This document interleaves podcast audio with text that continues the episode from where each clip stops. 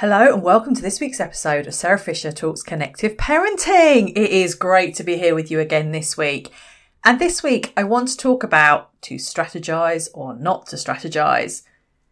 I think this is a really interesting one because we talk about strategies all the time. So often I am asked for a strategy to resolve X behavior. Or someone will say, What do I do to stop this from happening? And that's a really valid point and a really valid question. I think, though, that we need to turn it on its head. And that is what I want to talk about in this week's episode. Because my whole uh, passion, my whole uh, vision is to help you and us as parents and carers to think really broadly about how we are bringing our children up and how we can help them to develop and grow into the amazing, unique individuals that they are. And I think sometimes that is around reflecting and thinking about how can we do this differently. So, strategies is one of those things. We all talk about strategies in all different aspects of our lives a strategy to get fitter, a strategy to uh, achieve a goal we want to do, whatever it is, we talk about strategies. And of course, we think about them within the parenting world, within the kind of, you know, for parents and carers, what's the strategy for certain behaviors? And I think that strategies can have a really powerful role to play in helping us as parents and carers deal with situations we might find challenging. However, we also need to think about the reason we want to use a particular strategy and what it is we're trying to solve and how. We all know that behaviour is a form of communication. Our child is telling us something when they are behaving in a particular way, be that happy, sad, frustrated, controlling, high anxiety, any of those things they are communicating to us. And I think it is very easy to use or want a strategy to deal with a particular behavior and think, right, I need to use that strategy every time they behave like that to stop that behavior. Now, that's not to say that strategy won't work. However, if it is about the behavior as opposed to the thing that it's uh, communicating, the underlying issue, then you're just going to get yourself in a cycle of that behavior constantly happening and constantly using that strategy to resolve it. What you're not doing in those situations is actually dealing with the underlying reason for the behavior. So, what is it that child is communicating to you when you do that behavior? So, for me, it's not about whether we should be using strategies or not. It's about where our um, desire to use that strategy comes from. What is it we're really trying to achieve? If we want to connect with the child and help them to meet their unmet needs, and we want a strategy that helps do that as part of an overall approach, then yes, they can be really powerful. If we are looking at a strategy that is more around behavior management, then personally, I'm not a fan. And I see those behaviors repeating themselves over and over again when we just try and use a particular strategy for a particular situation. So, strategies as tools, not bad things in themselves. It's how we use them as part of the broader context that makes them much more effective, particularly over the longer term at changing behaviours. So, to give you an example, um, one of the questions I'm often asked is, you know, how do I stop my child when they're being verbally aggressive? First things first, what is it they're communicating? And how are we responding to that communication? So if they are, I don't know, being really aggressive and just say, get me this, get me that, you're an effing this, whatever it is, be horrible, you know, and they're being verbally quite aggressive to us. If we can see that that is coming from a place of maybe fear, anxiety, worry, all of those, you know, those different emotions, then we respond to it differently. And instead of maybe getting cross and saying, don't talk to me like that, it's not acceptable, I won't do what you want when you're talking to me like that, if we respond with a strategy that is, do I can see you're really struggling at the moment, how can I help? Maybe not those words, but that thought process in our minds, that is a strategy. And that is a strategy that's going to help us deepen our connection with our child, raise our presence, and show them we can see emotionally where they are and what they need.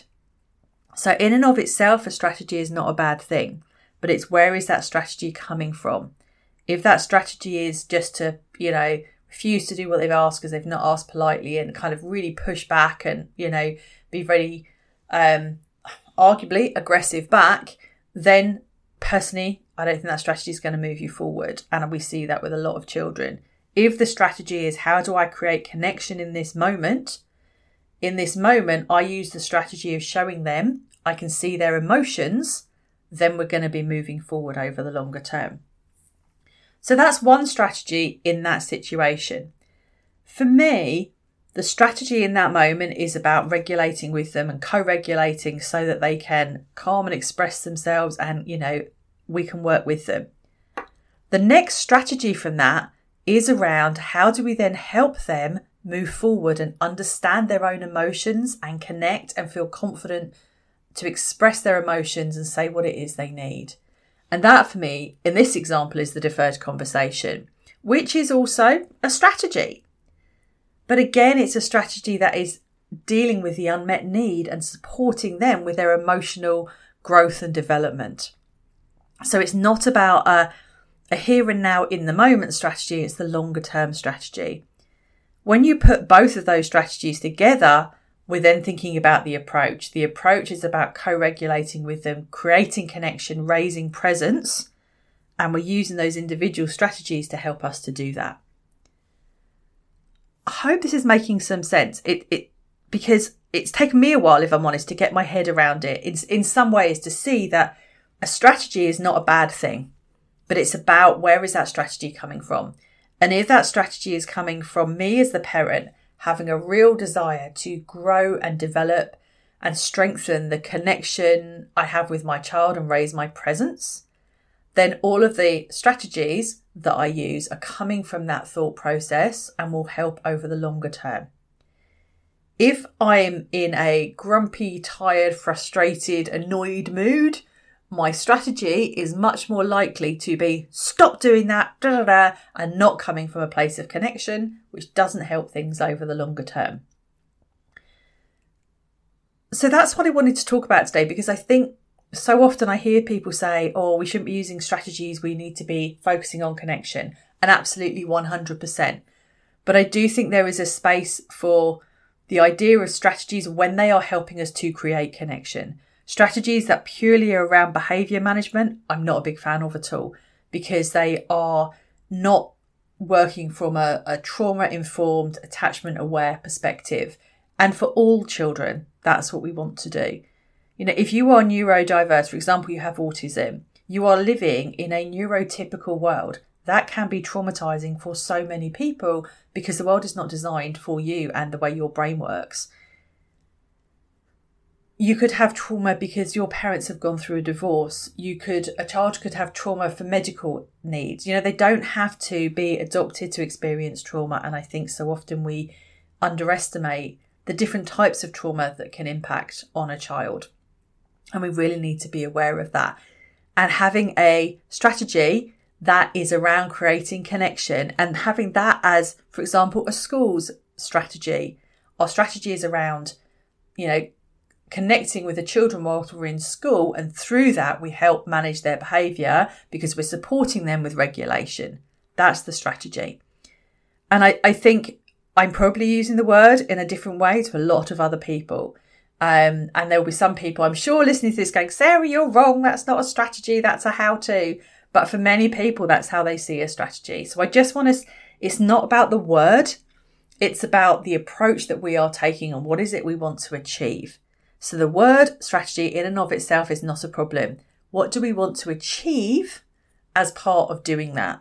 And then from that, our strategies grow. Our strategies around connection, our strategies are around raising presence, our strategies around showing them that we understand where they're coming from, what they need in that moment, and that they're struggling, or that they're happy and they're enjoying life. When we come at that place, a strategy is not a bad thing. A strategy is a good thing because it helps us in the moment. And so many of us, when we are highly stressed, struggling to deal with a challenging moment or just life in general, having a strategy that we can employ in that moment that we go, oh, yeah, I know my strategy right now is this, is really helpful in reducing that sense of overwhelm. So if you are worrying, if you're thinking, oh, this is all too much, I can't get my head around, you know, how to parent or what to do in the moment because I just get really stressed, just think connection. Your strategy is connect, connect, connect, connect, connect. And try not to see the anger and frustration that they might be showing you as a negative thing. That's their way of communicating in the moment. But I know how hard it is when you are dealing with that not to respond. Uh, I certainly don't manage to all the time. So that is this week's talk. I just wanted to talk around the idea of strategies and kind of help us see that they can be different things to different people. The word can mean different things to different people. I don't think the idea of strategies is a bad thing at all, but I think it's how we interpret strategies and how we move forward with them from there. And I think that as long as we are coming from a place of wanting to connect and seeing their behaviour as a form of communication, hopefully the strategies we use from that are beneficial and helpful rather than um, frustrating and actually not achieving what we want them to achieve. So that is all for this week's episode of Sarah Fisher Talks Connective Parenting. Hope that was helpful and has given you just some thoughts to reflect on really and, so, and some ideas, which is my I don't know what I want to do with this podcast. I want to share ideas, get us thinking, get us seeing things differently, get us learning new things.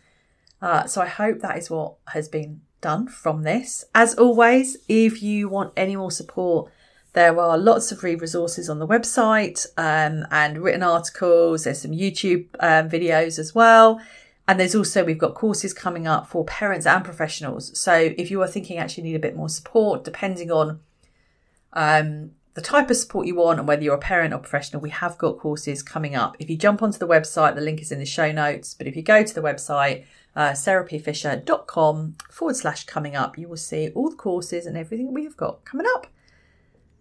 Let me know your thoughts. As always, I love to hear what you're thinking um, from these. I love it when I get feedback. So thank you so much. And if you know anybody who would benefit, do you know share this out to them. Um, let them kind of, I don't know, have some reflection and thinking time themselves. But that is all for this week's episode. Sarah Fisher Talks Connected Parenting. I will be back next week. Bye.